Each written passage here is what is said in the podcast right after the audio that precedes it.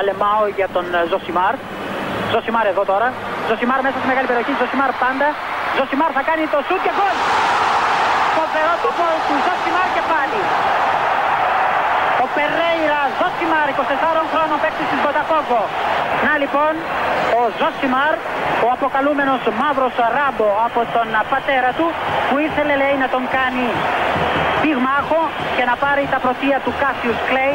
Τελικά ο ίδιος προτίμησε να γίνει ποδοσφαιριστής και πράγματι φαίνεται τελικά αυτός είχε το δίκιο.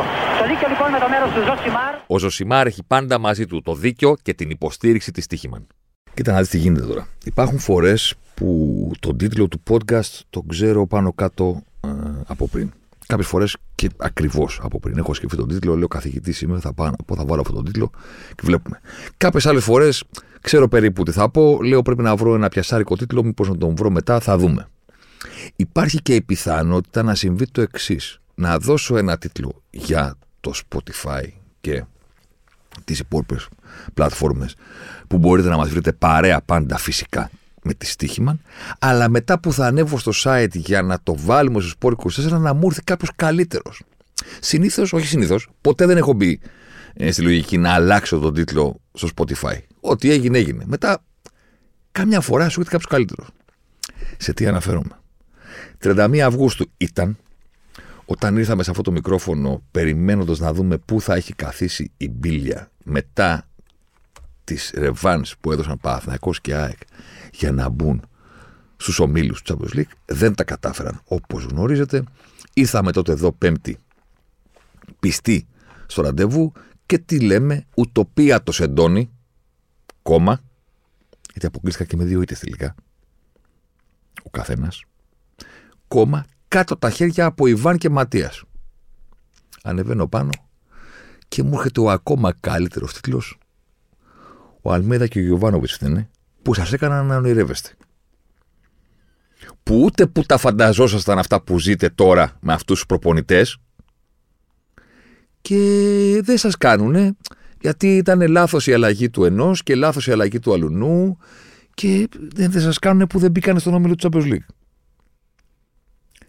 Κάπως έτσι ήταν το νόημα εκείνου του podcast που προφανώς, προφανώς, το θυμήθηκα χθες το βράδυ, σε αυτή την αξέχαστη, κυριολεκτικά βραδιά του ελληνικού ποδοσφαίρου, όποια ομάδα και αν υποστηρίζει ο καθένας από εσάς που μας ακούτε, Ολυμπιακοί, Παναθηναϊκοί, Αγγλίδες, Παοκτσίδε και τα λοιπά, δεν γίνεται να ξεχάσετε αυτή τη βραδιά. Ακόμα κι αν είσαι φίλος του ΠΑΟΚ π.χ. που δεν είναι η μεγαλύτερη νίκη που έχεις δει τον δικεφάλο να παίρνει το έδρα, το μεγαλύτερο αποτέλεσμα μακριά από την από τη χώρα, θα το θυμάσαι γιατί ήταν η ίδια μέρα που έκανε η ΑΕΚ αυτό που έκανε στην Brighton και έκανε ο Παναθηναϊκός αυτό που έκανε στη Villarreal και έπαθε ο Ολυμπιακός αυτό που έπαθε από τη Φράιπου. Ισχύει για όλους. Είναι ο συνδυασμός των πραγμάτων. Δεν είναι μόνο το αποτέλεσμα της δικής ομάδας που μπορεί να ξεχαστώ, σίγουρα να ξεχαστώ για του Αγγλίδε π.χ. αυτό που έγινε στον Brighton, αλλά είναι όλη η μέρα. Ε, στο τέλος όλης αυτής της βραδιάς, κάπου στις 2 τη νύχτα, ας πούμε, κάναμε και το live με τον Καλονά από την αίθουσα σύνταξης. Θυμήθηκα αυτό γιατί οι μεγάλοι θριαμβευτές είναι φυσικά η ΑΕΚ και ο Παναθηναϊκός, χωρίς να υποτιμάμε τη νίκη που έκανε. Ο Πάοκ, απλώς, OK, okay, εντάξει, μπράβο, well done. Δεν είναι το μεγαθήριο Ελσίνκι, αλλά μπράβο στον Πάοκ και μπράβο και στο Λουσέσκου και όλα αυτά. Οι μεγάλοι πρωταγωνιστές, αυτοί που είναι στα ουράνια, που δεν κατεβαίνουν από χθες που είναι ζαλισμένοι σε όλο το Σαββατοκυριακό, είναι αυτοί που ξαφνικά τους είχε πιάσει μια γκρίνια που εγώ την είδα λίγο με συμπάθεια, γιατί ξέρεις είναι κλασική οπαδική γκρίνια που πάντα θες κάτι παραπάνω, αλλά με είχε εκνευρίσει εκείνο το διάστημα. Δεν μπορούσα να το πιστέψω ότι το καλοκαίρι που π.χ. πήγε ο Παναθιακό του Γιωβάνοβιτς και απέκλεισε τη Μαρσέη μέσα στη Μασαλία, του λέμε μετά ναι, αλλά δεν μπήκε στον όμιλο και δεν ήταν σωστή η αλλαγή και δεν έπρεπε να βγάλει τον Ιωαννίδη. Με τον ίδιο τρόπο δεν μπορούσα να πιστέψω ότι ήρθε ο Αλμέιδα ξαφνικά πέρυσι. Αποφάσισε να μετατρέψει την ΑΕΚ μετά από χρόνια ποδοσφαιρικής μιζέριας και θλίψης και 0-0 Χιμένεθ Καρέρα και άμα το βάλουμε όλα καλά, την έκανε να παίζει το ποδόσφαιρο το περσινό με αυτό το ποδόσφαιρο, με αναρρύθμιτους πρωταγωνιστές μέσα σε σεζόν, πήρε πρωτάθλημα, πήρε πρωτάθλημα ως η καλύτερη ομάδα της χώρας μακράν, έκανε double, ό,τι και αν σημαίνει αυτό για την ιστορία της, έκανε double σε τελικό παίζοντας με παίχτη λιγότερο. Ε, τόσο καλή ήταν. Ήρθαν τα προκριματικά και ναι, με τον Άμραμπατ και ο Ελίασον και η αλλαγή και η αμυντική λειτουργία. Σοβαρά τώρα. Κάπως έτσι με είχε εκνευρίσει αυτή η φάση. Και ήρθαν αυτές οι πολύ μεγάλες νίκες. Πολύ μεγάλες νίκες. Οι οποίες, ναι, ας το πούμε τώρα, δεν εξασφαλίζουν κάτι. Μπορεί παρόλα αυτά ο Παναθηναϊκός να μην συνεχίζει. Μπορεί να μην συνεχίσει, αλλά ας συζητάμε για αυτά που έχουμε. Τα γραμμένα που λέει και ο Γιώργος Ομπένο. Όχι τι θα και πρόγραμμα και από εδώ και από εκεί. Τα γραμμένα. Σήμερα Παρασκευή που καθυστερήσαμε το Ζωσιμάρ και μπράβο μας και μην γκρινιάζετε που γέμισε το Instagram χθες, όταν τόλμησα να πω θα κάνω επεισόδιο αύριο, σα χάλασε το Feng Shui της εβδομάδας και το Zen. Εντάξει, δικαιωθήκαμε όμως τώρα, ε. Δεν δικαιωθήκαμε που περιμέναμε μια μέρα. Θέλετε να είχα φέρει κανένα θέμα ψεύτικο χθες, περίεργο, για να γεμίσω την, την Πέμπτη και να είχαν συμβεί όλα αυτά και να, περιμένατε, να μην τα σχολιάζαμε ποτέ; Να περιμένετε την εβδομάδα; Δικαιωθήκαμε. Στα γραμμένα λοιπόν μπορεί να μην περάσουν, μπορεί και όχι, μπορεί να συντριβούν στον όμιλο. Μπορεί. Μπορεί να πάει ο Παναθηναϊκός στη Villarreal, στην Ισπανία και να φάει τέσσερα. Μπορεί η ΑΕΚ να μην ξανακάνει νίκη στον όμιλο. Γιατί θα αποδειχθεί ότι εδώ πέρα τα πράγματα είναι πολύ δύσκολα. Και τα γραμμένα. Μην περιμένετε εγκρινιάριδε να δείτε τις ομάδες σας να μην παίρνουν νίκες από εδώ και πέρα στον όμιλο για να λέτε Α, τα έλεγα, ήταν φωτοβολίδα. Αυτό που έγινε στην Πρεμιέρα δεν ήταν φωτοβολίδα είναι αποτέλεσμα δουλειάς. Είναι αποτέλεσμα χαρακτήρα. Είναι αποτέλεσμα του χρόνου που υπάρχει πίσω στην πλάτη των ομάδων που χθες το βράδυ υποδέχθηκαν τη Villarreal στο Σπύρος Λουίς και πήγαν να παίξουν με τους γλάρους στον Brighton. Κάτι έχουν πίσω τους αυτές οι ομάδες. Και όλο αυτό που κουβαλάνε πίσω τους, τους έφερε στο σφύριγμα της έναρξης να είναι έτοιμες, να είναι ικανές να καταφέρουν αυτό που κατάφερα. Θα μπορούσαν να μην το καταφέρουν. Θα μπορούσε η ΑΕΚ να έμενε στο 2-2. Θα μπορούσε να έχανε με μια φάση τη καθυστερήσεις. Ο Παναθυναϊκό, ποτέ δεν ξέρεις. Αν γινόταν εκείνη η αντεπίθεση περίεργη, θυμάστε στο πρώτο μήχρονο, η μοναδική στιγμή σε όλο το παιχνίδι που πιάστηκε η κόπικη ανάσα των φίλων του Παναθηναϊκού στο κατάμεστο Σπύρος Λουί, θα μπορούσε να γίνει εκεί το 0-1, σου στραβώνει το μάτς μετά, ποτέ δεν ξέρεις. Ήταν όμως σε θέση να κοιτάξουν έναν αντίπαλο στα μάτια και οι δύο ομάδες, ναι ή όχι. Ανεξαρτήτως του τι θα έγραφε το ταμπλό στο φινάλε. Η απάντηση είναι ναι. Σε ποιον το οφείλουν αυτό; Στην Εράιδα, στην Άβρα και σε τέτοια πράγματα δεν το οφείλουν στους ανθρώπους που κάθονται στην άκρη του μπάγκου. Και στη δουλειά τους και σε όλα αυτά τα οποία έχουν προηγηθεί μέχρι να κάνει φρού ο και να σφυρίξει. Είναι λίγο, είναι αμεληταίο. Αυτό λέγαμε 31 Αυγούστου. Αυτό λέμε και τώρα. Με πολύ μεγαλύτερο ενθουσιασμό. Γιατί ρε φίλε, τι ζήσαμε. Πραγματικά. Και πώς είναι το ρημάδι, το ποδόσφαιρο, ρε παιδί μου. Ο καλύτερος σεναριογράφος του κόσμου είναι ο αθλητισμός. Τα έχουμε ξαναπεί αυτά. Πού να τα σκεφτούν αυτά οι Νόλαν τώρα και οι τέτοιοι; Αυτά είναι. Αυτοί βρίσκουν περίεργα πράγματα. Κατάλαβες, γι' αυτό βρίσκουν περίεργες ιστορίες. Inception σου λέει, ας πούμε, και με Mento και Interstellar βρίσκουν περίεργα κάτι δεν μπορούν να κοντράρουν τον αθλητισμό και την πραγματική ιστορία. Ο Παναθηνάικος, αυτή, αυτή η τεράστια ελληνική ομάδα εκτός των συνόρων, που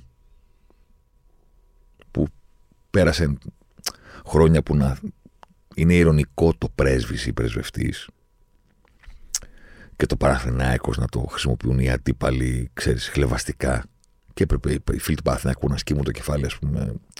Όχι γιατί είχε ξεγραφτεί το παρελθόν τους, ποτέ δεν ξεγράφεται, αλλά γιατί το σήμερα, το παρόν δεν τους έδινε κάτι. Κάτι χειροπιαστό, ρε παιδί μου. Ακόμα και φέτος μπήκαν στη ευρωπαϊκή διαδικασία με δανεικό κοστούμι. Δεν μπήκαν με τον ατομικό του συντελεστή, πήραν τον συντελεστή της χώρας. Δεν είχαν δικά τους. Έρχεται όμως το ποδόσφαιρο που γράφει τα σενάρια και λέει πολύ ωραία. Τι κάνανε αυτοί, επιστρέψανε σε όμιλο. Μπράβο. Λοιπόν, γράφε. Πρώτο παιχνίδι στο Σπύρος Λούις, Βιγιαρεάλ, για να θυμηθούν ότι το μέγεθος του Παναθηναϊκού τι σημαίνει; Σημαίνει να παίζεις με τη Villarreal στους 16 του Champions League να αποκλείεσαι και να είσαι σκασμένος που δεν απέκλεισες ισπανική ομάδα για να μπει στους 8. Αυτό είναι ο Παναθηναϊκός. Να είσαι σκασμένος που δεν απέκλεισες Ισπανούς, δηλαδή ένα από τα πιο δύσκολα πράγματα που μπορεί να κάνεις ποτέ στο ποδόσφαιρο. να αποκλείσεις Ισπανική ομάδα σε δύο παιχνίδια. Να είναι σκασμένος που δεν απέκλεισε Ισπανούς, όχι Europa και Conference, στους 16 του Champions League για να πας στους 8. Αυτό είναι που θυμάται ο φίλος του Παναθηναϊκού όταν ακούει Villarreal. Καρακούνηση, μπαγάσα, διαιτησία, Σπύρος Λούις. Και μετά άκου, σου λέει γράφε, γράφε, γράφε, φοβερό σενάριο. Με κάποιο μαγικό τρόπο θα γίνουν κάτι συγκλονιστικά στη Βιγαρεάρ και θα βρεθεί ξαφνικά να αγωνίζεται ο Πέπε Ρέινα που το 99,9% των ποδοσφαιρόφιλων στον πλανήτη πίστευαν ότι έχει σταματήσει τον ποδόσφαιρο. Θα τον εμφανίσουμε. Όχι στον πάγκο. Βασικό. 41 με σκεμπέ, χαμηλό σκεμπεδάκι, λίγο, λίγο πιο αδύνατο από το δικό μου που έχω φτιάξει από τότε που έκοψα το, το κάπνισμα, που έχω φουσκώσει. Εντάξει, κλείνει η προσωπική παρένθεση και γκρίνια. Με χαμηλός και μπεδάκι ξαφνικά εμφανίζεται απέναντι στον Παναθηναϊκό ο Πεπερέινα. Γιατί, γιατί είναι ο τρόπος του ποδοσφαίρου να κλείσει το μάτι του Παναθηναϊκό και να του πει Τον θυμάσαι, ρε, εσύ. Γιατί Παναθηναϊκός και Πεπερέινα σημαίνει Camp Σημαίνει ο Πουγιόλ βγάζει την μπάλα πάνω τη γραμμή. Σημαίνει ο Βλάουβιτς εκτελεί και 100.000 άνθρωποι κρατάνε την αναπνοή τους. Στη Βαρκελόνη και η μπάλα στρίβει προς τα έξω αντί να στρίψει προς τα μέσα και φεύγει εκτός και όλοι οι παίχτε του Παναθηναϊκού βρίσκονται στο έδαφος. Γιατί Παναθηναϊκός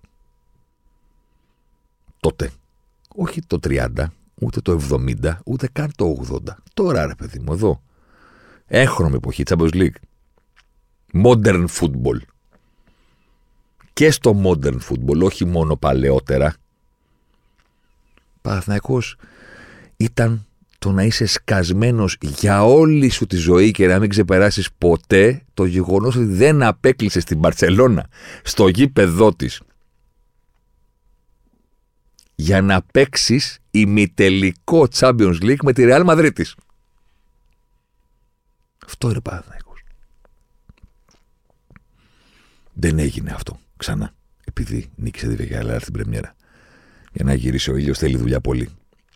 Αλλά ήρθε έτσι το σενάριο που του λέει Βιγιαρεάλ. Θυμάσαι, ε; 16 Champions League, ε; σε Ντόνι. Πεπερένα, ε; θυμάσαι, Βλάοβιτς. Μπονάνο, τράκαρε μόλις αντέμπε, μπήκε ο Πεπερένα, πανηγύριζε. 100.000 Ισπανοί κατάγανε οι Καταλωνοί, κατάγανε την, την αναπνοή τους. Να σωθούν στο φινάλε. Να κρατήσουν. Έκανε την Παρσελόνα να παρακαλάει να κρατήσει. Αυτό είσαι. Δεν έγινε ξανά ο Παναθηναϊκός. Αυτό. Επειδή νίξε τη Villarreal. Αλλά έκανε μια πολύ μεγάλη νίκη έκανε μια νίκη που την είχε ανάγκη ως οργανισμός, γιατί ήταν άδικο αυτό το να είναι τυλιγμένο με πίκρα και με στεναχώρια το φετινό καλοκαίρι, ας πούμε, επειδή δεν εκμεταλλεύτηκε την ευκαιρία με την Μπράγκα. Ήταν άδικο να κάνει αυτή την πρόκληση με την Πασαλία και μετά να λένε Α, πήγαμε στο ΑΚΑ και δεν τα έκανε καλά ο Γιωφάνοβιτ και αποκλειστήκαμε. Όπως είχα πει και τότε, η δουλειά του Γιωβάνοβιτς για κάποιους είναι μόνο οι αλλαγές. Δηλαδή, το ότι ο Βαγιανίδης, ας πούμε, τον βλέπετε και λέτε Χούι Γιούρκας και θυμάστε το Σεταρίδη και παθαίνετε πλάκα, προπονείται μάλλον ο Βαγιανίδης. Είναι σε κάποια υπόγεια, ας πούμε, στην Παιανία, όχι στην Παιανία, που είναι στο Κοροπή. Και ο Γιωβάνοβιτς δεν θέλει να τον βλέπει, ρε παιδί μου, και κάποιος άλλος μυστικός ε, προπονητής στον Παναθηναϊκό έχει κάνει παιχταρά τον Βαγιανίδη. Και ο Γιωβάνοβιτς είναι ο καταστροφέας που βάζει το σπόρα, ας πούμε, και στερεί από την ομάδα την πρόκριση. By the way, δεν ξέρω τι τους ποτίσουν τους δεξιούς μπακς στην Παιανία. Στο κοροπή, άντε πάλι. Τι έχω πάθει. Ε, και ξαφνικά τώρα παίζει ο Κότσιρας, ας πούμε. Που δεν έχει τη φετινή λάμψη του Βαγιάννη και πηγαίνει και man of the match. Ναι, γιατί είναι η ιστορία τη γράφουν οι σκόρερ, αλλά το πιο γεμάτο παιχνίδι, ας πούμε, πρώτος σε ενέργειες όλο τον αγώνα, ο μέσος όρος των ενεργειών του είναι κάπου στη σέντρα. Τόσο ψηλά ήταν ο Κότσιρας σε όλο το παιχνίδι. Έχει παίξει και χαμηλά, αλλά έχει παίξει ψηλά. Με assist ποδιά, με πάτημα στην περιοχή. Το μεγαλύτερο rating από όλους πήρε. Ακόμα και από τους σκόρερ, ξαναλέω. Αλλά ακόμα και η κατάσταση του Κότσιρα, ναι. Μην τη χρεώσουμε, ας πούμε. Μην την πιστώσουμε στο Γιωβάνοβιτς. Ε. Αυτός είναι που κάνει τις αλλαγές, που δεν είναι καλές. Είναι μια πολύ μεγάλη νίκη για τον Παναθηναϊκό. Εξαιρετικός ο τρόπος με τον οποίο χειρίστηκε το Μαντζίνι να έρχεται κεντρικά και να βγαίνει ο Μπερνάρ στα άκρα. Ο Μπερνάρ, ο οποίος είναι καλά. Δεν ξέρω αν έπρεπε να βάλει μάλλον το καλοκαίρι για να νιώσει καλύτερα. ή αν χρειάζονταν ένα χρόνο προσαρμογής, ή απλά δεν του βγαίνουν τα πράγματα πέρσι. Φέτος είναι. Τον, τον βλέπεις στο κήπεδο ότι είναι καλύτερα. Καταλαβαίνει καλύτερα τον, από τον Γιωβάνοβιτς.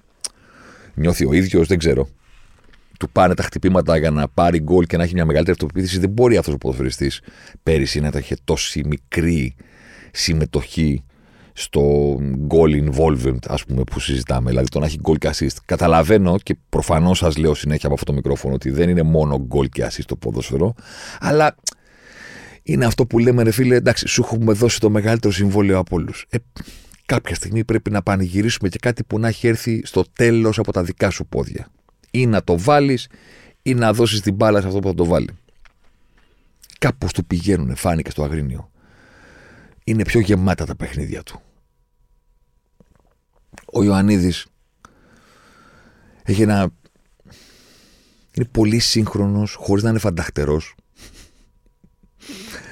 Ε, είναι σαφές ότι είναι έτοιμος να κάνει σεζόν που θα ξεπεταχτεί ακόμα περισσότερο. Έχει φύγει εδώ και αρκετό καιρό νομίζω από το πουλέν, πουλενάρα ο Φώτης, ξέρεις, του οπαδού ρε παιδί μου που πηγαίνει τον μικρό. Έχει φύγει από το πουλέν, έχει φύγει νομίζω αρκετά από το τίμιος και έχει πάει στο I am him. Εγώ είμαι εδώ. Καθίστε και θα δείτε τι σεζόν θα κάνω. Καθίστε και θα δείτε πολύ έξυπνη συμπεριφορά στο τελευταίο κομμάτι του κηπέδου. Το καταλαβαίνεις ότι αυτό το παιδί. Επειδή δεν στηρίζει πολλά στα, στο τι, τι θα κάνω με την μπάλα, πώς έλεγε ο Μάτσιος, θε μου την μπάλα να την κάνω κομπολόι. Είναι περίφημη τα να ξέρετε του Μάτσιο αυτή. Που ήξερε και μεγάλη μπάλα και δώστε μου, ρε παιδί μου, έλεγε στον Κάνα, δώστε μου να την κάνω κομπολόι. Και εννοούσε να κάνει κάτι σαν αυτό που είχε κάνει σε εκείνο το μάτι Βέρντερ, ας πούμε. Εντάξει. Δεν είναι αυτό ο Φώτης Μέχρι στιγμής τουλάχιστον. Ή μπορώ να κάνω λάθος, αλλά δεν μου προκύπτει ότι είναι αυτό. Αλλά μου φαίνεται ότι είναι κάποιος ο οποίος καταλαβαίνει πάρα πολύ καλά τι σημαίνει η δουλειά του επιθετικού στο τελευταίο κομμάτι του γηπέδου. Τι σημαίνουν οι κινήσεις χωρίς μπάλα, τι σημαίνει να κρύβεσαι στην πλάτη του αμυντικού και μετά να βγαίνεις μπροστά, τι σημαίνει να πηγαίνεις εκεί που υπάρχει χώρος, τι σημαίνει να είσαι αυτός που εκεί π.χ. στο κανάλι, στο inside, στο μεσοδιάστημα στα δεξιά, Μπορεί φέτος στην Ευρώπη ο Ιωαννίδης π.χ. να είναι αυτός που θα βγάλει την μπάσα στο Μαντσίνη για να βάλει τον κόλλο Παναθηναϊκό στην Πράγκα και να είναι πολύ ζωντανός για τη Ρεβάν, άσχετα δεν ήρθε πρόκριση, και στο ίδιο, στον ίδιο χώρο, στο ίδιο κανάλι, να πάει πέρα τη Βεγγαρέλ και να πει τώρα θα την πάρω εγώ την κάθετη από τον κότσιρα κάτω τα πόδια. Δηλαδή, στο τσιγάρο που κρατώ, ρε παιδί μου, ένας κότσιρας εκπληκτικός. Εντάξει. Αν και το, το καλύτερο του κότσιρα νομίζω ήταν το τίποτα. Έτσι να το, να το πω, ας πούμε. Εν πάση αυτό που άρεσε περισσότερο σε μένα. Κλείνει η παρένθεση. Θα πάρει την κάθετη ο Ιωαννίδης, ξέρει που να κινηθεί, αυτό μου αρέσει. Και μετά θα πει: Α, ωραία, ωραία να έχει μείνει στην εποχή που οι δηματοφύλακε έτρεχαν και ξάπλωναν στα πόδια του αμυντικού. Δεν ξέρει ότι καθόμαστε όρθιοι για να το κάνουμε δύσκολο, οπότε θα του κάνουμε ένα τσιμπηματάκι. Εντάξει. Και θα φύγω στη γωνία, θα κουνήσω το δάχτυλο σαν τον Ρονάλντο. Μ' αρέσει επίσης το γεγονός ότι δεν είναι σνόμπ στους πανηγυρισμούς ότι έλα μόρε τι έκανα. Δεν μ, αρέ, δεν μ' αρέσουν τα σνόμπ. Δεν τα μπορώ. Από την άλλη, δεν μ' αρέσουν και αυτοί που διαλύονται 100%. Μ' αρέσει να σε βλέπω να θεωρείς ότι το έχω ρε παιδί μου. Θα βάλω γκολ στην Ευρώπη. Χαμογελαστός να είσαι, δεν θέλω σνόμπ. Αλλά όχι και να διαλυόμαστε σαν να κάναμε κάτι που δεν το πιστεύει κανένας. Θέλω να σε βλέπω να λες: Το πιστεύουμε, ρε παιδί μου, γιατί όχι. Βέβαια τώρα το άλλο σπόρα, οπότε δεν μπορεί κάποιος να πει ότι φταίει ο Ιβάνοβιτς. Ο Ιωβάνοβιτ που τον, τον άλλαξε. Ρε, εσείς είναι μεγάλη σεζόν. Θα παίξουν εκεί δύο. Είναι μεγάλη σεζόν. Μπορεί το Ιανουάριο ο Παναθηναϊκός να πάει να πάρει κάποιον καλύτερο από το σπόρα. Μπορεί. Μέχρι τότε αυτός είναι ο παίκτης της ομάδας σας. Θέλω να πω, δεν το πηγαίνω στη λογική φοράει τη φανέλα του Παναθηναϊκού και άρα θα πρέπει να τον αγαπάτε και να τον στηρίζετε. Καταλαβαίνω ότι αυτό δεν είναι αρκετό και αν κάποιος δεν θέλετε να τον βλέπετε, δεν θέλετε να τον βλέπετε. Και είναι παλτό, άχρηστος, λίγος και όλα αυτά. OK. Okay. Μα θα παίξει. Μα η σεζόν είναι μεγάλη κάποιες φορές θα είναι και αυτός βασικός. Ακόμα και αν θέλετε να μην τον ξαναδείτε ποτέ βασικό, γιατί ο Ιωαννίδης πρέπει να παίζει πάντα, ρε εσείς εμβόλιμες αγωνιστικές. Πέμπτη, Κυριακή, Δευτέρα, Ντέρμπι, κύπελλα. Θα ξαναπαίξει ο Σπόραρ βασικός. Και ακόμα και να μην πάρει ποτέ ξανά φανέλα βασικού, που δεν πρόκειται να συμβεί, αλλά έστω σε ένα παράλληλο σύμπαν ότι ο Φώτης Ιωαννίδης ήταν βασικός από εδώ και πέρα σε όλα τα παιχνίδια του Παναθηναϊκού από τώρα και μέχρι το Μάιο, κάποια στιγμή θα μπει αλλαγή ο άλλος. Κανένας φορ ή σχεδόν κανένας φορ δεν βγάζει 90 λεπτά συνέχεια.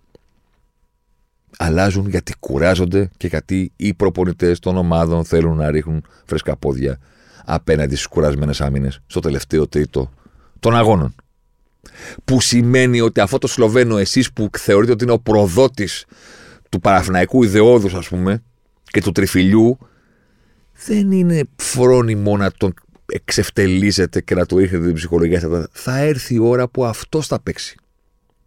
Και από αυτόν θα χρειάζεται να το βάλει. Πρέπει να νιώθει καλά. Δεν πρέπει να νιώθει κάποιος ο οποίος πρέπει να σκέφτεται τα πάντα πριν από κάθε σουτ, γιατί αν δεν ευστοχήσει είναι το τέλος του κόσμου. Πρέπει να νιώθει καλά, πρέπει να νιώθει μέλος ομάδας. Πρέπει να νιώθει ότι περασμένα ξεχασμένα, σε έχουμε συγχωρέσει κατά γκολ που έχασες. Το φώτι αγαπάμε, ναι, ναι, εννοείται. Ποτάρα. Αλλά μπήκε σε αλλαγή τώρα, πάμε. Πάμε. Και την ώρα του αγώνα, όσοι με ακολουθείτε στο Twitter, το ξέρετε, Είχε κάνει κάτι τελικές ο Παναθυνακό εκείνο το σημείο που είχε τις ευκαιρίες του να κάνει το 2-0 και πολύ καλό διάστημα στο, στο ξεκίνημα του δεύτερου μηχρόνου. Μπαμ και μπαμ και μπαμ. Και σου τάρανε συνέχεια ψηλά και παιδιά, ο Ρέινα δεν μπορεί να σκύψει τον βλέπετε. Τον έχει πιάσει μέση του. Δηλαδή δεν θέλουμε δύναμη, δεν θέλουμε το γάμα. Δεν θέλουμε να σκίσετε τα δίχτυα και τα δοκάρια. Δεν θέλουμε τον κόλ του Σαραβάκου με τη Γιουβέντους. Χαμηλά να πάει η Ρουφιάνα στο τέρμα, θα το φάει. Δεν μπορεί να σκύψει, είναι 41 χρόνων. Με σκεμπέ. Ε, το κάνω σπόρα χαμηλά. Έπεσε ωραία, να είσαι από τη βρήκε. Παπ, 2-0. 2-0. Είναι παραφυνάικο. Δεν είναι παραφυνάικο. Του κάναμε την Παρσελόνα να πάρει καλά ένα τελείως το παιχνίδι μέσα στο γήπεδο της. Αλλά είναι κάτι. Και είναι κάτι με όπλο το ποδόσφαιρο του Γιωβάνοβιτς, τη δική του πίστη στους συγκεκριμένους ποδοσφαιριστές και με όπλο το γεγονός ότι ελέγχει τα παιχνίδια. Όσο μπορεί. Όσο μπορεί. Ναι, ξέρω. Στη Μασαλία τον έπιασε θάλασσα. Προφανώς. Δύσκολη πίστα. Όσο μπορεί ελέγχει τα παιχνίδια. Τελειώνει το παιχνίδι στο Σπύρος Λούις. Τα 6 goals είναι 0,88, 0,28. Δεν είναι η νίκη που ήρθε επειδή ο Παναθηναϊκός ήταν εύστοχος, που ήταν. Και το 0,88 6 goals το έκανε 2 γκολ. Είναι ότι ρε εσείς, δεν είναι απλό πράγμα να υποδεχθείς ισπανική ομάδα την οποιαδήποτε. Τη Χετάφε. Όχι τη Villarreal που πριν από δύο χρόνια πήρε το Europa League. Την οποιαδήποτε. Τη Χετάφε.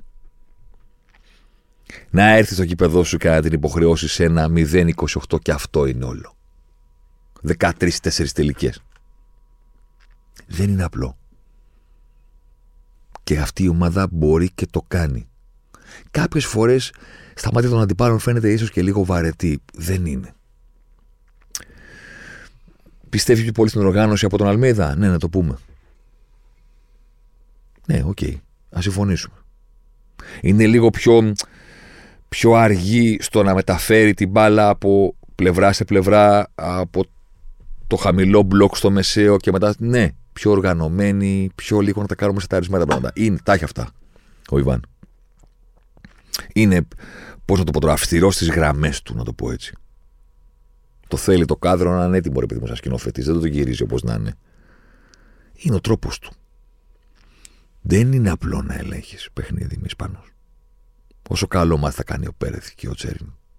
Που στο πρώτο μήχρονο, ξέρω εγώ, είχαν 35 στις 38 μεταβιβάσεις. Ασφάλεια.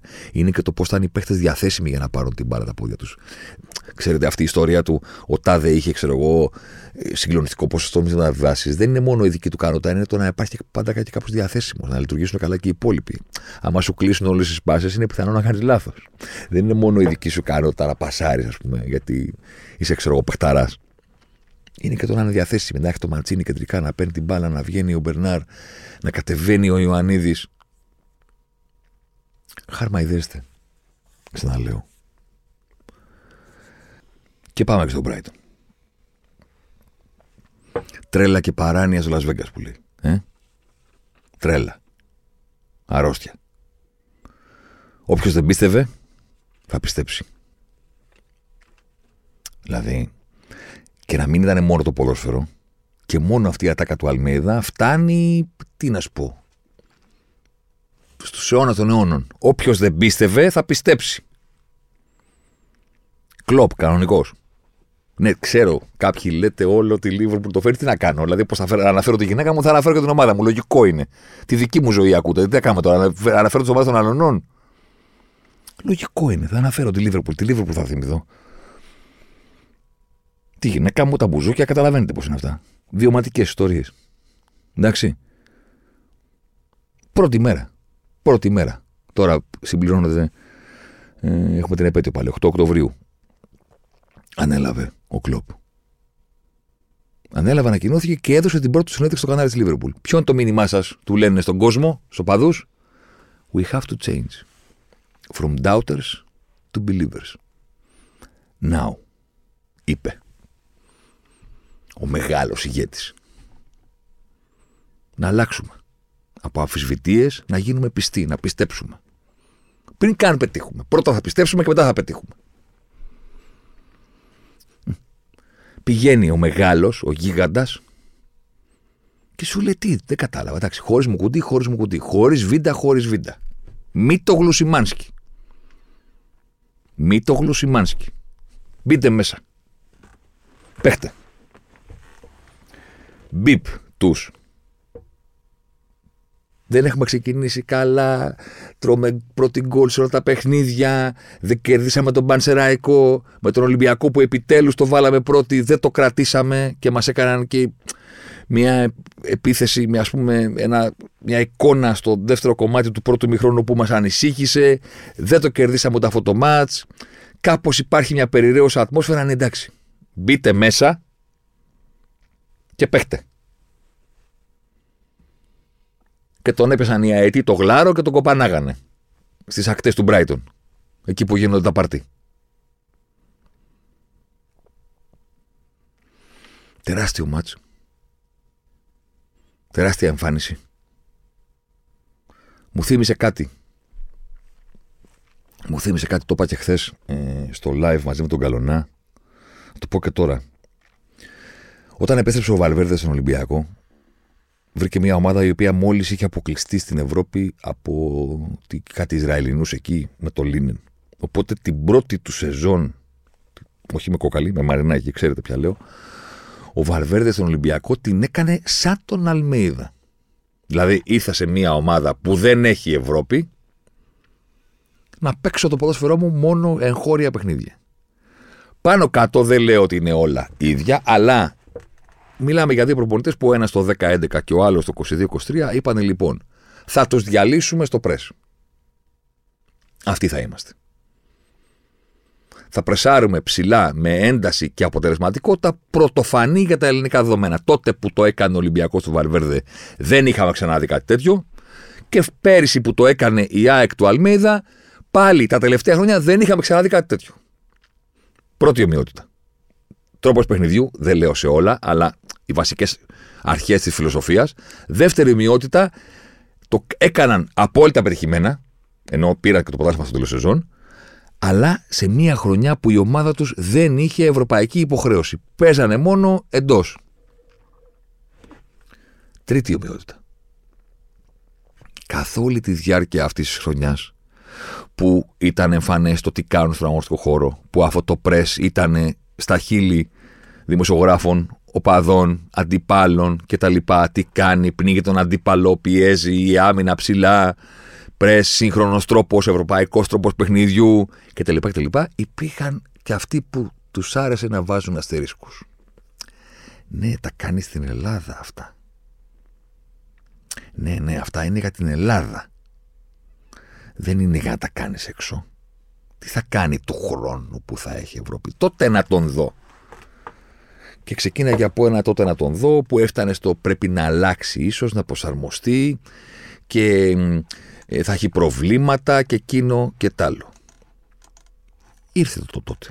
Καταρχήν ήρθε για τον Ολυμπιακό. Για όσους δεν το θυμούνται, ο Ολυμπιακός όταν βγήκε τελικά με αυτό το στυλ παιχνιδιού να παίξει την επόμενη χρονιά στην Ευρώπη με το Βαλβέρδε, μπήκε στον Όμιλο και είναι ο περίφημος Όμιλος που έληξε με τη νίκη του Ολυμπιακού επί της Arsenal τελευταία αγωνιστική, που όμως δεν ήταν αρκετή διότι πήγε ε, και έγινε και ό,τι έγινε στο Μαρσέικ Ντόρτμουντ. Είναι η χρονιά που ο Ολυμπιακός έπαιξε π.χ. με την Arsenal δεύτερο παιχνίδι. Έχασε 2-1, αλλά δεν υπάρχει φίλος του Ολυμπιακού που να μην θυμάται την εικόνα της ομάδας του στο Λονδίνο. Είναι η χρονιά που έβαλε 3 στην Ντόρτμουντ. Κέρδισε στη Μαρσέη το πέμπτο παιχνίδι και έκανε 3-1 με την Arsenal τελευταία αγωνιστική. Δεν προκρίθηκε. Συνέχισε στο Europa. Ήταν εκπληκτικός. Είναι η χρονιά που ο Ολυμπιακός έκανε πέντε συνεχόμενες νίκες στην Ευρώπη. Ένα ρεκόρ που πιστεύω, μακάρι να το δω, αλλά πιστεύω δεν θα καταρριφθεί ποτέ από τη συγκεκριμένη ομάδα. Δεν, είναι πολύ δύσκολο να δεις τον Ολυμπιακό συγκεκριμένα να κάνει πέντε συνεχόμενες εκτός έδρα νίκε στην Ευρώπη. Τις έκανε τότε.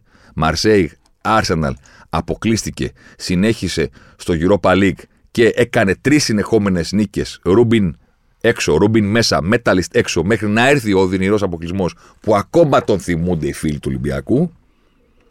Πέντε συνεχόμενες νίκες. Έκανε ο Βαλβέρδε με το ποδόσφαιρο που του λέγανε την προηγούμενη χρονιά. Ναι, αλλά όταν θα βγει στην Ευρώπη, μην τα κάνεις αυτά. Αυτά είναι κολπαζόρικα. Δεν τα κάνουν στις Ινδίε. Πού θα πας τώρα; Με πίεση ψηλά και άμυνα ψηλά. Τι είναι αυτά; Και ο Βαλβέρδε είπε: Ναι, καλά τώρα. Θα δείτε τι είναι αυτά. Θα τα κάνουμε. Σιγά μην αλλάξουμε. Σιγά μην κάναμε όλο αυτό το πράγμα και όλη αυτή τη δουλειά για να πάμε μετά και να πούμε Α, τώρα θα πούμε στην περιοχή μας και θα παίξουμε κτλ. Έτσι και ο κύριος Αλμίδα λοιπόν. Θάρρος, χαρακτήρα. Ναι, προφανώς η ΑΕΚ δεν θα πάει στην έδρα της Brighton να πάρει την μπάλα και να πατήσεις στην αντίπαλη περιοχή όπως το κάνεις στο ελληνικό πρωτάθλημα. Υπάρχει και η δυναμικότητα του αντιπάλου. Προφανώς. Αλλά το θάρρος. Το παίζουμε για να κερδίζουμε. Το τρέχουμε, το καλύπτουμε, το πιέζουμε είναι εδώ. Και όποιος δεν πίστευε θα πιστέψει. Κυκλοφορούσε ένα meme, mem, πείτε το πώς θέλετε, GIF, GIF, που είχε την εδεκάδα της ΑΕΚ και στις θέσεις των δύο στόπερ είχε, είχε Χριστό Παναγία. Δεν ξέρω αν το είδατε πέραν από τον αγώνα, κυκλοφορούσε ένα, μια διάταξη, αριστερό, back, δεξί, back, κέντρο, επίθεση κτλ. Και στου όπερ είχε Χριστό Παναγία. Ότι το σταυρό μας τα κάνουμε, λείπει ο Βίντα, λείπει ο Μουκουντή, μη το γλουτόρα. Σιμάνσκι, δεν έχουμε πάρει τέταρτο στόπερ και που τον πήραμε δεν έχει δηλωθεί στη λίστα. Τα κάναμε χάλια, ναι, τα έκανε χάλια η Άκη εκεί. Συμφωνούμε, αλλά αλλά ρε εσείς αυτά δεν ενδιαφέρουν ποτέ τους προπονητές. Οι προπονητές παίζουν με αυτούς που έχουν.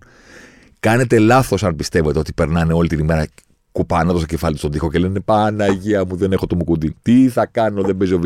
Δεν συμβαίνει αυτό.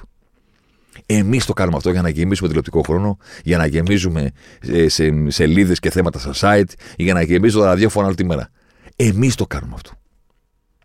Οι προπονητές, οι καλοί προπονητές, οι αισιόδοξοι άνθρωποι που ηγούνται το group δεν αφήνουν ποτέ το group των παικτών, ούτε καν τους συνεργάτες του, να ασχοληθούν με παραπάνω από δύο λεπτά με το πρόβλημα. Θα ασχοληθούν με τη λύση. Δεν θα καθίσουν. Τι θα κάνουμε; Δεν θα καθίσει ο κλόπ και θα πει: Δεν φτάνει που φάγαμε τρία στην Βαρκελόνη. Πρέπει να παίξω ρεβάζ με την Παρσελόνα χωρίς Αλάχ, Φιρμίνο και Κεϊτά.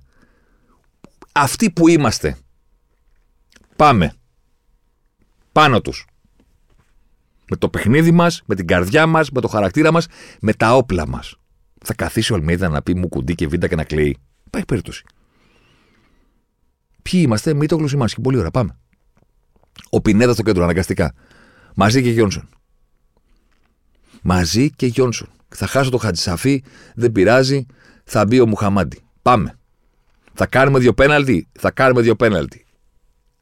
Το παιχνίδι μας. Και ναι, η ΑΕΚ θα σταθεί τυχερή γιατί προφανώς σε κάτι τέτοιο θα θες τυχή το να βρει δύο γκολ από στιμένε φάσεις. Κατά παραγγελία αξίζει, δεν το κάνεις αυτό. Είναι να σου καθίσει βραδιά. Ο Σιντουμπέ δεν ξέρω τι έκανε στο λαιμό του. Δηλαδή, πώς πήγε η μπάλα με, με, τέτοια δύναμη και με τέτοια αγωνία στο πλαϊνό δίχτυ. Μιλάμε τώρα, δεν είναι αυτή η κεφαλιά τώρα ο Βίδα. Ο Γκατσίνοβιτς που πήγε με, με, με, τα όλα, με τις πάντες, με όλο του το είναι να βρει την μπάλα σε αυτή την προβολή, μπαπ χαμηλά, να κάνει το 2-0. Και μετά είναι όλες οι αλλαγές. Γιατί θα γυρίσουμε στην αλλαγολαγνία. Όλες οι αλλαγές του προπονητή είναι πάμε να πάρουμε το μάτς. Είναι 2-2 στο 67 από το δεύτερο πέναλτι που χαρίζει η ΑΕΚ με την κλωτσιά του Σιμάνσκι που πέρα τους σπάσει την επικαλαμίδα του αλλού. Εντάξει. 2-2 ο Ζωάο Πέδρο. Στο επόμενο λεπτό έξω ο Λιβάη Γκαρσία, παρεπτόντως τι ενέργεια ήταν αυτή. Πεχταρά. Πεχταρά. Έξω ο Λιβάη Γκαρσία και Ραούχο. Οι δύο top στην επίθεση της ΑΕΚ που επιτέλους παίζουν ξανά μαζί. Μέσα Πόνσε και Τσούμπερ. Πρώτη κίνηση αλλάζει με τους δύο της επίθεσης. Περνάνε 11 λεπτά. Στο 79. Επόμενη κίνηση και αυτή διπλή. Μάνταλος θέση του Πινέδα χαμηλά. Ελίασον θέση του Γκατσίνοβιτς. Και φρεσκάρουμε όλη την επίθεση σχεδόν, γιατί υπάρχει πλέον Πόνσε, Τσούμπερ, Ελίασον αριστερά και παίζει ο Άμραμπαρτ όλο το παιχνίδι το γκρουπ των παικτών που εκείνη τη στιγμή είναι στο γήπεδο, που σηκώνουν το κεφάλι και βλέπουν την ταμπέλα, τη γράφει για να δουν τι κάνει ο προπονητής. Τι κάνει. Δεν χρειάζονται να πάρουν οδηγίες. Δηλαδή, βλέπουν να μπαίνει, ξέρω εγώ, τρίτο στόπερ, λένε Α, ωραία. Στην περιοχή να κρατήσουμε. Βλέπουν να μπαίνει κεντρικό σκάφο, λένε Ωραία, πάμε να κρατήσουμε την μπάλα λίγο στο κέντρο. Βλέπουν να μπαίνει κανένας πλαϊνός, λένε Αμάν, έχουμε πρόβλημα στα άκρα, Πάμε για μπετονιάρισμα γιατί υπάρχει ένας εξτρέμ που μας έχει τρελάνει. Σηκώνουν το κεφάλι και λένε Αλλάζουμε τους δύο επιθετικούς. Ό,τι κάνουμε πάντα. Φρεσκάρουμε την επίθεσή μας. 11 λεπτά αργότερα. Φρεσκάρουμε τους παίχτε πίσω από την επίθεση. Να κατέβει ο Μανταλός χαμηλά γιατί πινέδα έσκασε. Να μπει ο Ηλίας που έχει ταχύτητα. Και την κάνει τη μακρινή ο Άμραμπατ. Και μπαίνει την κεφαλιά ο Πόνσε. Και όλοι οι αεκτζίδες της χώρας. Μην σου πω και όλοι οι φίλοι της χώρας. Έξω από τους Ολυμπιακούς που βλέπανε τον Ολυμπιακό με τη Φράιμπουργκ, κάνουν αυτό που σηκώνονται και λένε έλα. Δηλαδή, μήπως γίνει. Γιατί ο άλλος γλίστρισε, την πήρε ο Ελίασον, κάτσε, μπορεί να γίνει. Παπ, κάθεται κάτω τα πόδια, παπ, γκολ, γεια σας. Γεια σας. Και ναι, προφανώς θέλεις τύχη να βάλεις δύο γκολ από στη μενή φάση. Να μην βρεθείς ποτέ να κυνηγάς το μάτς, γιατί άμα βρεθείς να κυνηγάς το μάτς απέναντι στην Brighton, είναι δύσκολο. Δεν βρέθηκε ποτέ η να κυνηγάει. Αλλά όμως δεν είχε και κάτι να κυνηγήσει στο 2-2. Στο 2-2 το αποτέλεσμα ήταν εκπληκτικό. Στο 2-2 η εικόνα της ομάδας ήταν τέτοια που ακόμα και να το έτρωγε και να γινόταν 3-2 για την Brighton, κρίμα θα λέγαμε, ύμνους θα γράφαμε, για λάθη και τα πέναρντι που ήταν δώρα και τις κόσαν θα συζητάγαμε και όχι φίλε. Ούτε 2-2, ούτε 3-2. 2-3. Στο σπίτι σας. Κλαρόσουπα και τα λοιπά και τα λοιπά. Παρεμπιπτόντως. Τσακωμή, ποια νίκη είναι μεγαλύτερη, έγινε κάτι άλλο. Το είπα, το είχα πει πριν ξεκινήσουν οι όμιλοι. Το είπα και χθες το βράδυ. Από όλους τους ηλίθιους οπαδικούς τσακωμούς, Α τσακωνόμαστε επιτέλους για το πιανού η πορεία και για πιανού η νίκη και πιανού διπλό και πιανού 2-0 και πιανού 3-0 και πιανού πέναλτι ήταν καλύτερο στην Ευρώπη. Από όλους τους ηλίθιους οπαδικούς τσακωμούς, ας κάνουμε τουλάχιστον αυτό. Γιατί σημαίνει ότι θα ζούμε βραδιές σαν και αυτή που ζήσαμε στην Πρεμιέρα. Και ναι, η ΑΕΚ επέφερε. Και δεν ήταν απλό. Και δεν ξέρω πόσοι έχετε καταλάβει για το τι ομάδα είναι η Brighton και για το ότι έχει πουλήσει, ξέρω εγώ, 17 ποδοσφαιριστές τις τελευταίες δύο σεζόν. Το καλοκαίρι μας πέρασε, το, το καλοκαίρι τώρα αυτό που τελείωσε και το προηγούμενο. Έχουν φύγει 17 ποδοσφαιριστές. και ένα προπονητή. Και έξι μέλη του τεχνικού τμήμα. Εντάξει. 400 εκατομμύρια ευρώ. Καστανόχωμα, κοκκινόχωμα που λένε και παίρνουν από κάτω. Κατεβάζω παλιά τέτοια. 400 εκατομμύρια ευρώ. Είναι τα έσοδα από τις πωλήσεις. Την έχουν ξεποπουλιάσει οι Άγγλοι, οι Γάλλοι, οι Πορτογάλοι. Η Τσέλσι λέει: ε, τι, τι, τι, να παίρναμε, ένα χαφ, ε, να πάρουμε αυτόν. Τι να παίρναμε έναν άλλον, έναν αριστερό μπακ, ένα προπονητή. Ε, τι, τι, να παίρναμε, ρε παιδί μου, τι να πάρουμε. Τον Μακάλιστα, τον Καϊσέδο, τον Κουτσουρέλα, τον Κουκουρέλα, τον, τον Πότερ, τον Τροσάρτ. Όλοι να τους πάρουμε. Τις πέρα και τον προπονητή. 25 εκατομμύρια έδωσαν. Και μαζί και analyst πήρανε και τέτοιο. Ό,τι, ό,τι θέλει Τσέσι, ό,τι της λείπει, πετάγεται στην Brighton. Την έχει κάνει την Brighton εδώ, ο, ο, το, την έβγα της γειτονιάς. 400 εκατομμύρια. Πήγε στο Old Trafford, τσούκου, τσούκου, τσούκου, τσούκου, τσούκου, τσούκου, 0-1, 0-2, 0-3. Μπορεί να το κάνει και στην ΑΕΚ, ξέρετε. Μπορεί να έρθει το Παπαρίνα στον επόμενο γύρο και ένα 4 να βάλει μέσα στην επόμενη. Δεν το ξέρουμε.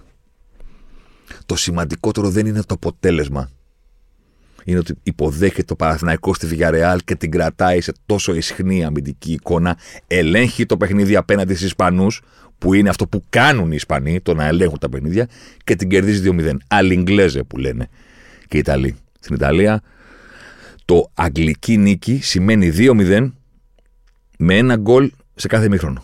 Είναι η πιο καθαρή νίκη για τους Ιταλούς. Η καλύτερη νίκη που μπορεί να κάνει το ποδόσφαιρο να κερδίσεις 2-0 με ένα γκολ σε κάθε μήχρονο. Έτσι κέρδισε ο Παναθηναϊκός τη Villarreal.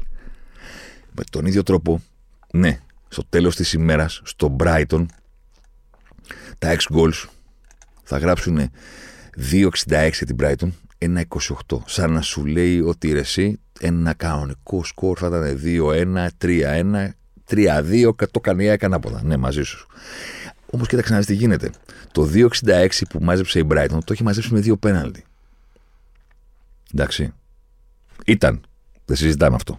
Όμως, δεν είναι λίγο το να πας στην έδρα της Brighton και οι ευκαιρίες που σου έκανε χωρίς τα πέναλτι, παίζοντας δηλαδή να είναι 1,08 6 goals για την Brighton.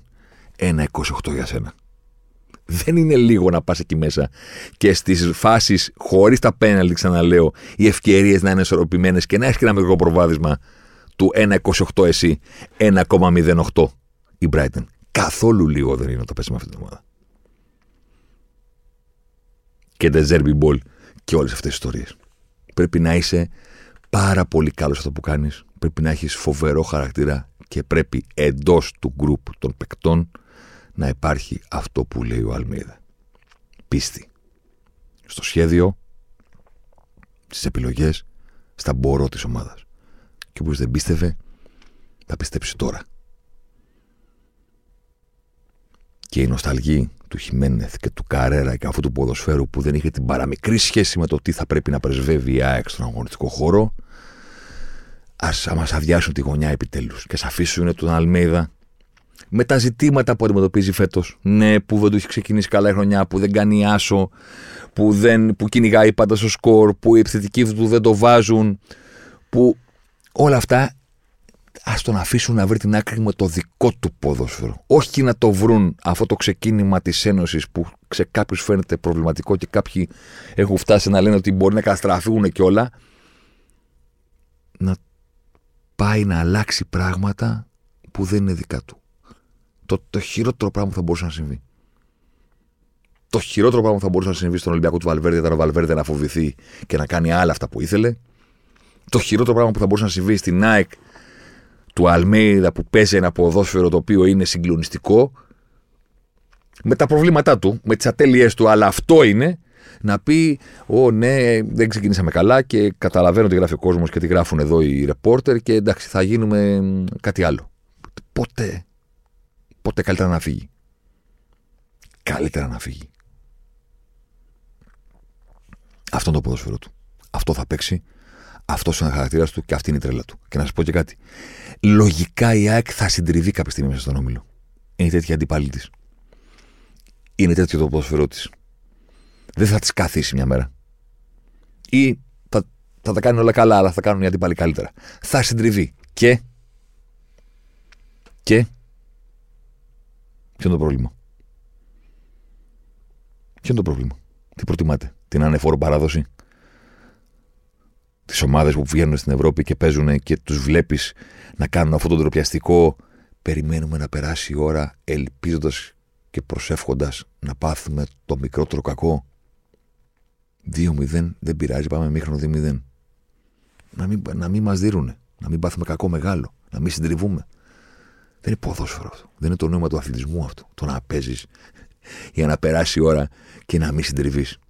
Και να σου συμβεί μία φορά επειδή πήγες να παίξεις στην έδρα της City, της Bayern, της Barcelona και της Real. OK, okay, εντάξει. OK, okay, εντάξει. Μπορεί να συμβεί. Δεν είναι ευχάριστο. Αλλά υπάρχει μια κατανόηση. Αυτό θέλετε. Το φόβο το να μην πάθουμε και τίποτα. Το παίζουμε για το 0-0 του, του Χιμένεθ και του Καρέρα και την υπομονή και το να προσέξουμε και το δεν έχουμε παίχτες να παίξουμε διαφορετικά. Ρε με το Μέτωπλο και το Σιμάνσκι, ρε. Με αυτούς. Με αυτούς. Θα παίξουμε για να κερδίσουμε. Την Brighton, την Brighton. Τη Villarreal, τη Villarreal. Στο φινάλε, το είπαμε και στην αρχή. Θα μπορούσαν τα παιχνίδια να έχουν έρθει διαφορετικά. Να το βάλει η Villarreal στην κόντρα και πετά τρέχα εκεί να το γυρίσεις. Να μην αντεξιά και το 2-2 να γίνει 3-2. Τι σημασία έχει τελικά το τελικό σκορ; Έχει σημασία για τη χαρά, για την ευδαιμονία, για, το, για τους Παναθηναϊκούς και που δεν πατάνε στη γη αυτό το τρίμερο, αιωρούνται. Περιστρεφόμενοι δρεβίσετε, πώς το λένε, δεν ξέρετε πού βρίσκονται. Ναι, αλλά το βασικό, η δουλειά των προπονητών είναι να ξεκινά το παιχνίδι και να λες: Αυτοί μπορούν. Μπορούν, ρε φίλε, σήμερα να κερδίσουν την Ισπανική ομάδα. Μπορούν σήμερα να κάνουν διπλό σε αγγλική έδρα. Μπορούν. Τελειώνει εκεί. Τι θα γίνει τελικά; Εντάξει, μπάλα είναι. Ποτέ δεν ξέρεις. Εδώ είναι η ώρα της συγγνώμης γιατί ο Ζωσιμάρ είναι ειλικρινής. Έχω μάθει να λέω μόνο αλήθειες που λέγε και εκείνο το κλισέ που το δεν το ξέρετε εσείς, αλλά το ξέρει η παρέα μου. το έχω μάθει να λέω μόνο αλήθειες. Θα απολογηθώ από τους παουξίδε, τι να κάνω. Έχω δει λίγο. Έχω δει λίγο, ήταν τέτοια ημέρα χθες, ήταν και τέτοιος ο αντίπαλος του Πάουκ. Έχω δει λίγο. Δεν έχω πάρα πολλά να προσθέσω να πω.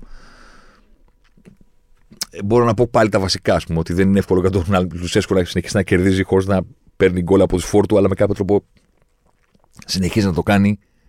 Είναι μεγάλη υπόθεση να του βγει ο Σαμάτα, Σαματά, δεν ξέρω πώς να τον προφέρω. Θα αρχίσω να τον λέω Σαματά, μπας αρχίσει να τον κάνει. Γιατί δεν είναι απλό. Δεν είναι απλό. Όσο καλά και να κάνει μια ομάδα, χρειάζεται ένα φόρα τραβάει, ειδικά στην Ελλάδα. Χρειάζεται. Τι να κάνουμε τώρα.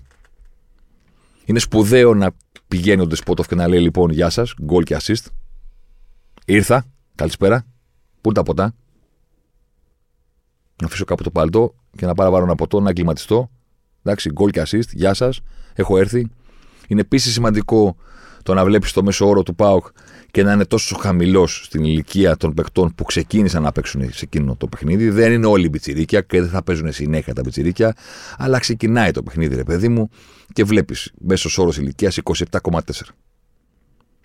Από τις τέσσερις ομάδες που έπαιξαν σε αυτή τη μεγάλη πέμπτη του ελληνικού ποδοσφαίρου, με την καλή έννοια, η πιο νεανική ήταν ο Πάοκ. Ήταν. Και το βάλε και ο Κουλιαράκης. Και άντε κύριε Κωνσταντέλια, σιγά σιγά να μπεις κι εσύ. Λίγο καλύτερα σε σεζόν. Με τσιγκάρα βασικό. Με τσιγκάρα βασικό. Αυτό. Sorry, έχω δει λιγότερο και καταλαβαίνετε ότι για τα υπόλοιπα ξόδεψα πολύ μεγαλύτερο χρόνο. Εντάξει. Θα συζητήσουμε πάω μες σεζόν. Προφανώς και είναι μεγάλο το αποτέλεσμα που πήρε. Και ξαναλέω ότι είναι μεγάλο πράγμα για τις ελληνικές ομάδες να το πετυχαίνουν παίζοντας. Δύο Παναθυναϊκό. Και τρία ΙΑΚ 5. Και τρία ο ΠΑΟΚ 8. Και δύο Ολυμπιακός 10. Αν βάλουν τέσσερις ομάδες 10 γκολ. Είναι δύσκολο να κάνουν χειρότερη συγκομιδή. Καταλάβατε. Δηλαδή, βάλε και λογικά θα τους πάρει στους βαθμούς. Δεν είναι το πιο σύνηθες να βάζεις δύο γκολ στο ποδόσφαιρο και να χάνεις. Όπω έκανε ο Ολυμπιακός. Για να κλείσουμε και με τους ορειθρολευκού. Θα το πω όπως ακριβώς το έλεγα και πριν το παιχνίδι. Όσοι θέλετε με πιστεύετε. Έχω μάρτυρες πάνω στην ένταση σύνταξη του 24. Υπάρχει αυτή η κουβέντα για το τι κάνει ο Ολυμπιακός μπροστά με την μπάλα. Υπάρχει φοβερή ποιότητα του φορτούνη. Υπάρχει το καλό ξεκίνημα του Ελκάμπη που σκοράρει. Υπάρχει η ποιότητα του Ποντένσε. Υπάρχει ο τρόπος που βάζει ο Μαρτίνες το Μασούρα να παίζει δεύτερο φόρ. Τα έχουμε βάλει όλα αυτά κάπου. Έχουμε, το έχουμε παρακάνει λίγο με το, τη συζήτηση για το τι κάνει ο Ολυμπιακός με την μπάλα. Γιατί; Γιατί πέρυσι αυτό το συνονθήλευμα που λεγόταν Ολυμπιακός με τους 4.000 ποδοσφαιριστές που κανένας δεν ήξερε ποιοι είναι και με τις συνεχόμενες αλλαγές μέχρι και το τέλος, ας πούμε, των playoff. Να παίξει ο ένας, να παίξει ο άλλος, να μπει αυτός, να αλλάξουμε άμυνα, να αλλάξουμε τετράδα. Όλο αυτό το πράγμα που δεν είναι ποδοσφαιρικό. Στο τέλος της ημέρας, αυτή η ανομοιογένεια πρωτοφανής, ας πούμε, του κόστησε χωρίς την μπάλα. Δεν του κόστησε με αυτή. Ακόμα και όταν έπαιζαν ποδοσφαιριστές που κάθε φορά ήταν με κλήρο, ας πούμε, χωρίς καμία συνοχή στην επίθεση, ο Ολυμπιακός την άκρη της απειλής την έβρισκε.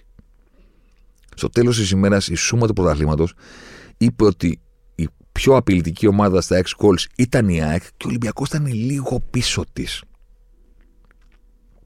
Μα με ποιότητα ατομική, μα με ξεσπάσματα, μα με το τυχαίο ποδόσφαιρο του Μίτσελ, που πιστεύει στο παιχταράδες είσαστε μόλι, θα τη βρείτε την άκρη. Εντάξει. Ο Ολυμπιακός μπροστά την έβρισκε τελικά την άκρη. Δικαιώνοντας το Μίτσελ που σου λέει εντάξει τώρα μπορούμε να διδάξουμε τώρα. Τι να διδάξουμε. Παίξτε μπορεί. Καλοί είσαστε. Την έβρισκε. Ο λόγος που η σεζόν του ήταν πολύ απογοητευτική, ο λόγος που ακόμα και όταν ψήθηκε στην πραγματικότητα δεν ήταν σε θέση να διεκδικήσει το πρωτάθλημα, ήταν ότι πίσω αυτογκολ, πέναλτι, κενά, ανομοιογένειες, τραγελαφικά πράγματα, ήρωας ο Πασχαλάκη, όλα αυτά μαζί. Δεν ήταν ποτέ μια δουλεμένη ομάδα με την έννοια του ξέρει ο καθένας ποιος είναι ο συμπέκτη του, πώς παίζουμε την τετράδα της άμυνας, πώς κρατάμε την ευθεία. Τέτοια πράγματα. Εντάξει. Λάθη κάναν όλοι γιατί κανένας δεν έχει καταλάβει ότι το θέμα δεν είναι το ότι φταίει κάποιος ατομικά. Αυτό γκολ έβαζαν, τους έτρωγε η Μαρμάγκα, έπαιζε κάποιος άλλος, έβαζε μετά αυτό, αυτό γκολ. Τον έτρωγε εκείνον η Μαρμάγκα, ξαναγύριζε ο προηγούμενος, ερχόταν ο πίσω, ο Δίνα, ο Μάρκες, ο Έτσι. Δεν βρέθηκε ποτέ άκρη. Γιατί περιγράφω το περσινό πρόβλημα. Γιατί είναι το νούμερο ένα για να λύσει ο φετινός Ολυμπιακός. Γι' αυτό. Γιατί όταν μια ομάδα το κοιτάει τι έκανε την προηγούμενη σεζόν και βλέπει ότι από την πρωταθλήτρια ήταν λίγο πίσω τη στην επιστατική απειλή, προφανώς θα θέλει να το βελτιώσει αυτό και να είναι εκείνη η πιο απειλητική ομάδα του πρωταθλήματος. Αλλά καταλαβαίνεις ότι μια αυτόματη βελτίωση θα υπάρχει αν κρατήσεις την ίδια επιθετική απειλή και πεις, παιδιά, να πάμε να φτιάξουμε λίγο την αμυνά μας, να μην είμαστε ξέφραγο αμπέλι, ας πούμε, να μην τρώμε γκολ με όλους τους πιθανούς τρόπους και να μην κάνουμε πέναλτι και αυτό γκολ με όλους τους απίθανους. Εύκολα βελτιώνεσαι αν το φτιάξεις αυτό.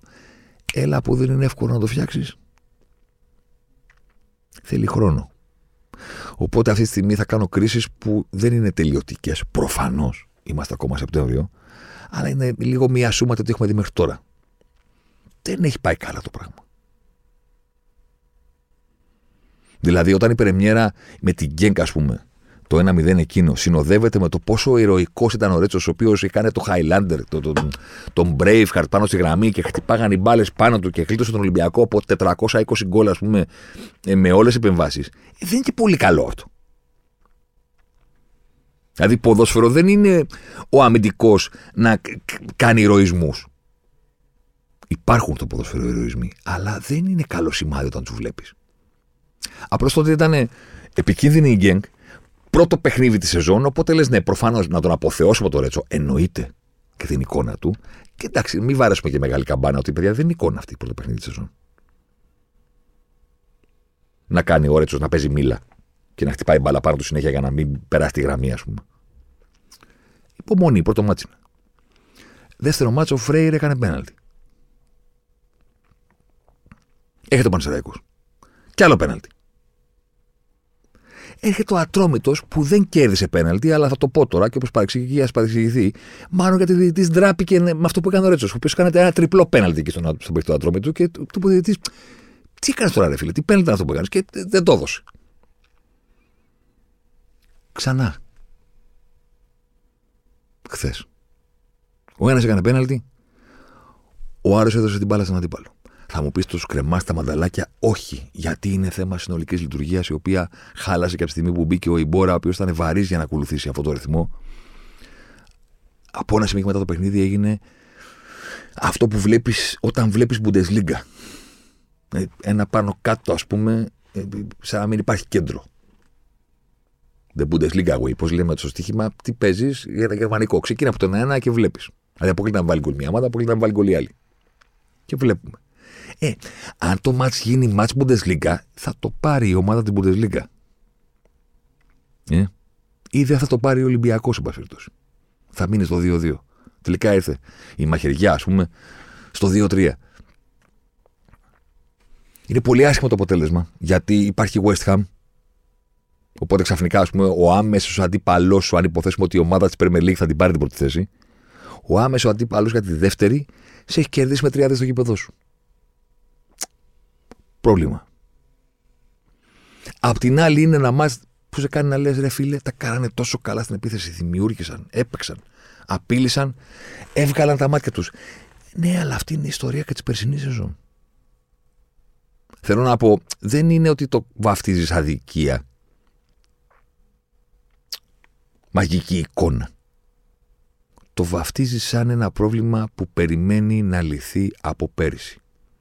Οπότε πρέπει να έχουμε απέναντι, να έχουμε υπομονή απέναντι στον προπονητή, γιατί δεν το δημιούργησε αυτός. Γιατί εκείνος έρθει να το λύσει. Έχει έρθει να το λύσει και γιατί ακόμα είναι νωρίς.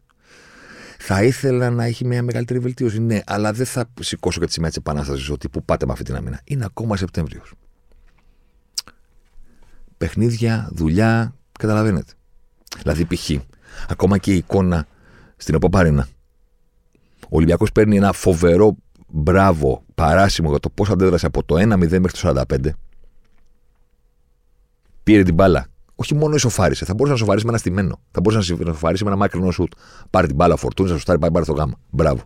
Δεν είναι ομαδικό όλο αυτό. Ο Ολυμπιακός ομαδικά έκανε στην ΑΕΚ κάτι που δεν ήταν και το πιο σύνηθες. Μάλλον, όχι, διορθώνω. Η ΑΕΚ το έχει πάθει από κανέναν. Την έβαλε μέσα στην περιοχή της. Το έγραψε κιόλας, θα το πω και στον αέρα.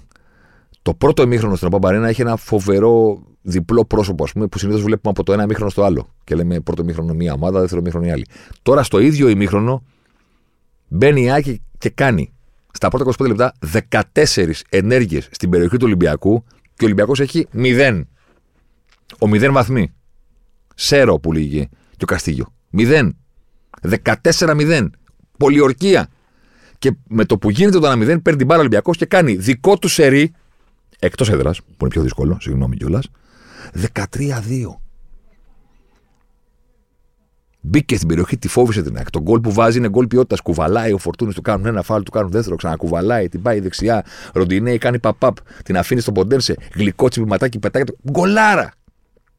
Ναι, εννοείται. Αλλά μήπως να το δούμε αυτό το ξεκίνημα που μπαίνει ο Ρότα και τσακώνεσαι για το αν αυτό που έκανε ο Ρότας, ας πούμε, στον γκολ τη είναι καφού ή Ντάνι Άλβες. Και είναι ο Ρότα. Μπράβο κύριε Ρότα, αλλά καταλαβαίνετε τι θέλω να πω. Ελεύθερη κεφαλιά, τη βγάζει ο Πασχαλάκης, τσούμπερ, σουτάρι, 14-0 ενέργειες, να κρατήσει την μπάλα δεν μπορεί ο Ολυμπιακός, να παίξει άμυνα δεν μπορεί, να τους κρατήσει εκτός περιοχής δεν μπορεί και δεν παίζει ο Λιβάη Γκαρσία. Που είναι ο δεν παίζομαι από κανέναν επιθετικό πρωταθλήματος. Καταλαβαίνω ότι κάπως θα πει ρε φίλε, έκανε δύο δώρα η ΑΕΚ, αλλά επειδή κέρδισε την αποθεώνει.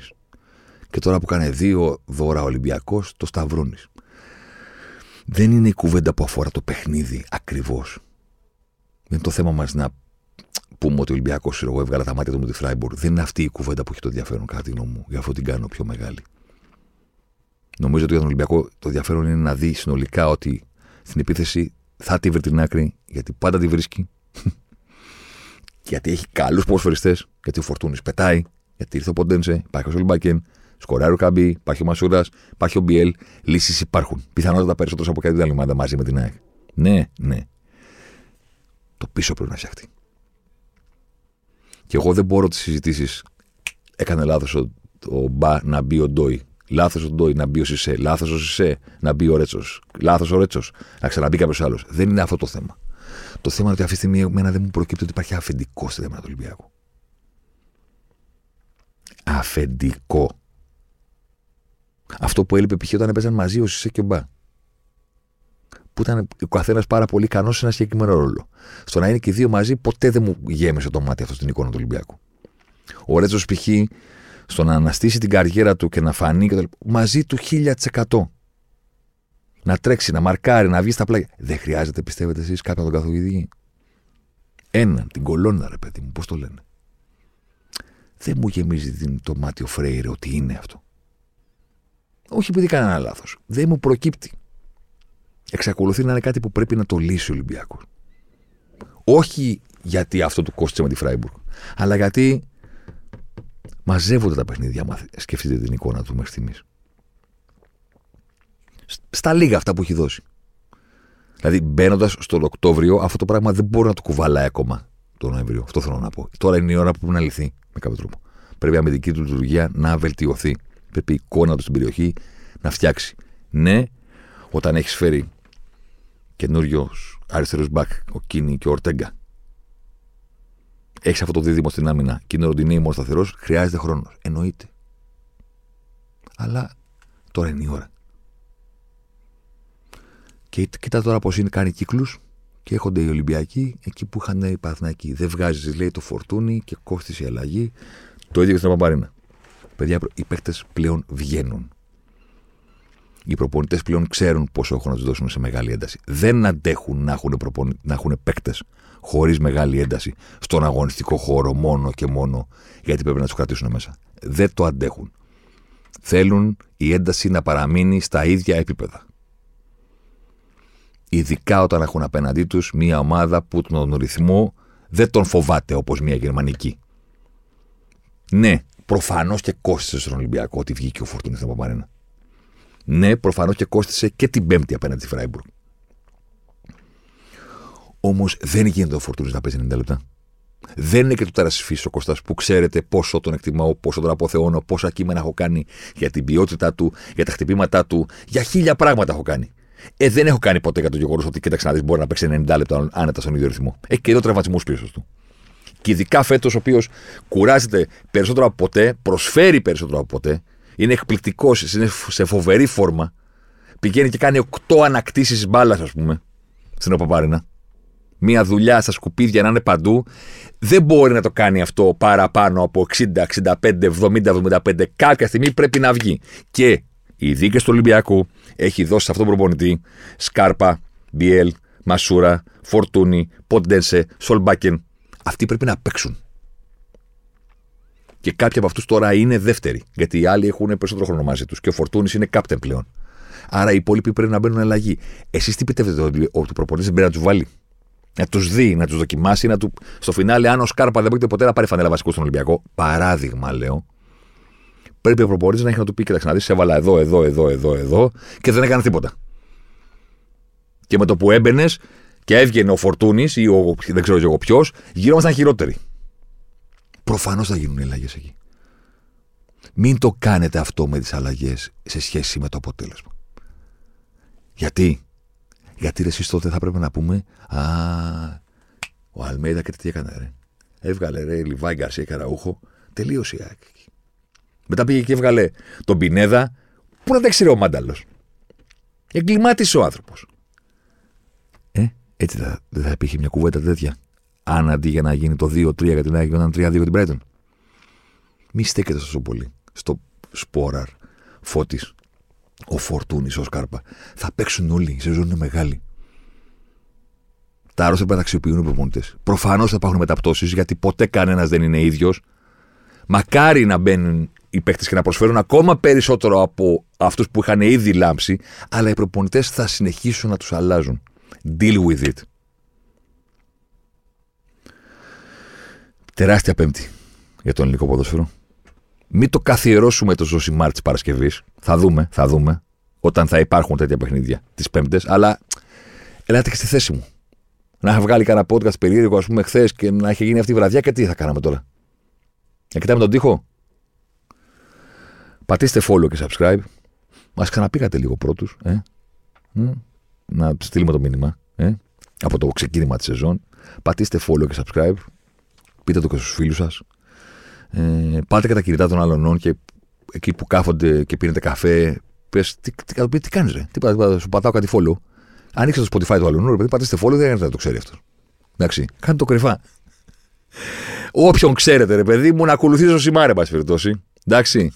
Αυτή ήταν η μεγάλη πέμπτη παρέα φυσικά με τη Στίχημαν. Εννοείται ότι μπορείτε να μας βρείτε και στο προφίλ της Στίχημαν στο Spotify μαζί με άλλο ενδιαφέρον περιεχόμενο. Ραντεβού την επόμενη εβδομάδα και να σας πω και κάτι. Μου αρέσει το γεγονός λίγο ότι σας έχω στην αγωνία. Θα είναι Τρίτη, θα είναι Τετάρτη, θα είναι Πέμπτη, θα είναι Παρασκευή. Εντάξει, το σωστό είναι να είμαστε σταθεροί. Γιατί πρέπει να σέβεσαι το κοινό. Αλλά έλα που ασχολούμαστε με τα αθλητικά. Όταν ασχολείσαι με τα αθλητικά, ποτέ δεν ξέρεις ποια αφορμή θα σου δοθεί για να μπεις νωρίτερα, για να μπεις αργότερα στο στούντιο. Χαιρετώ.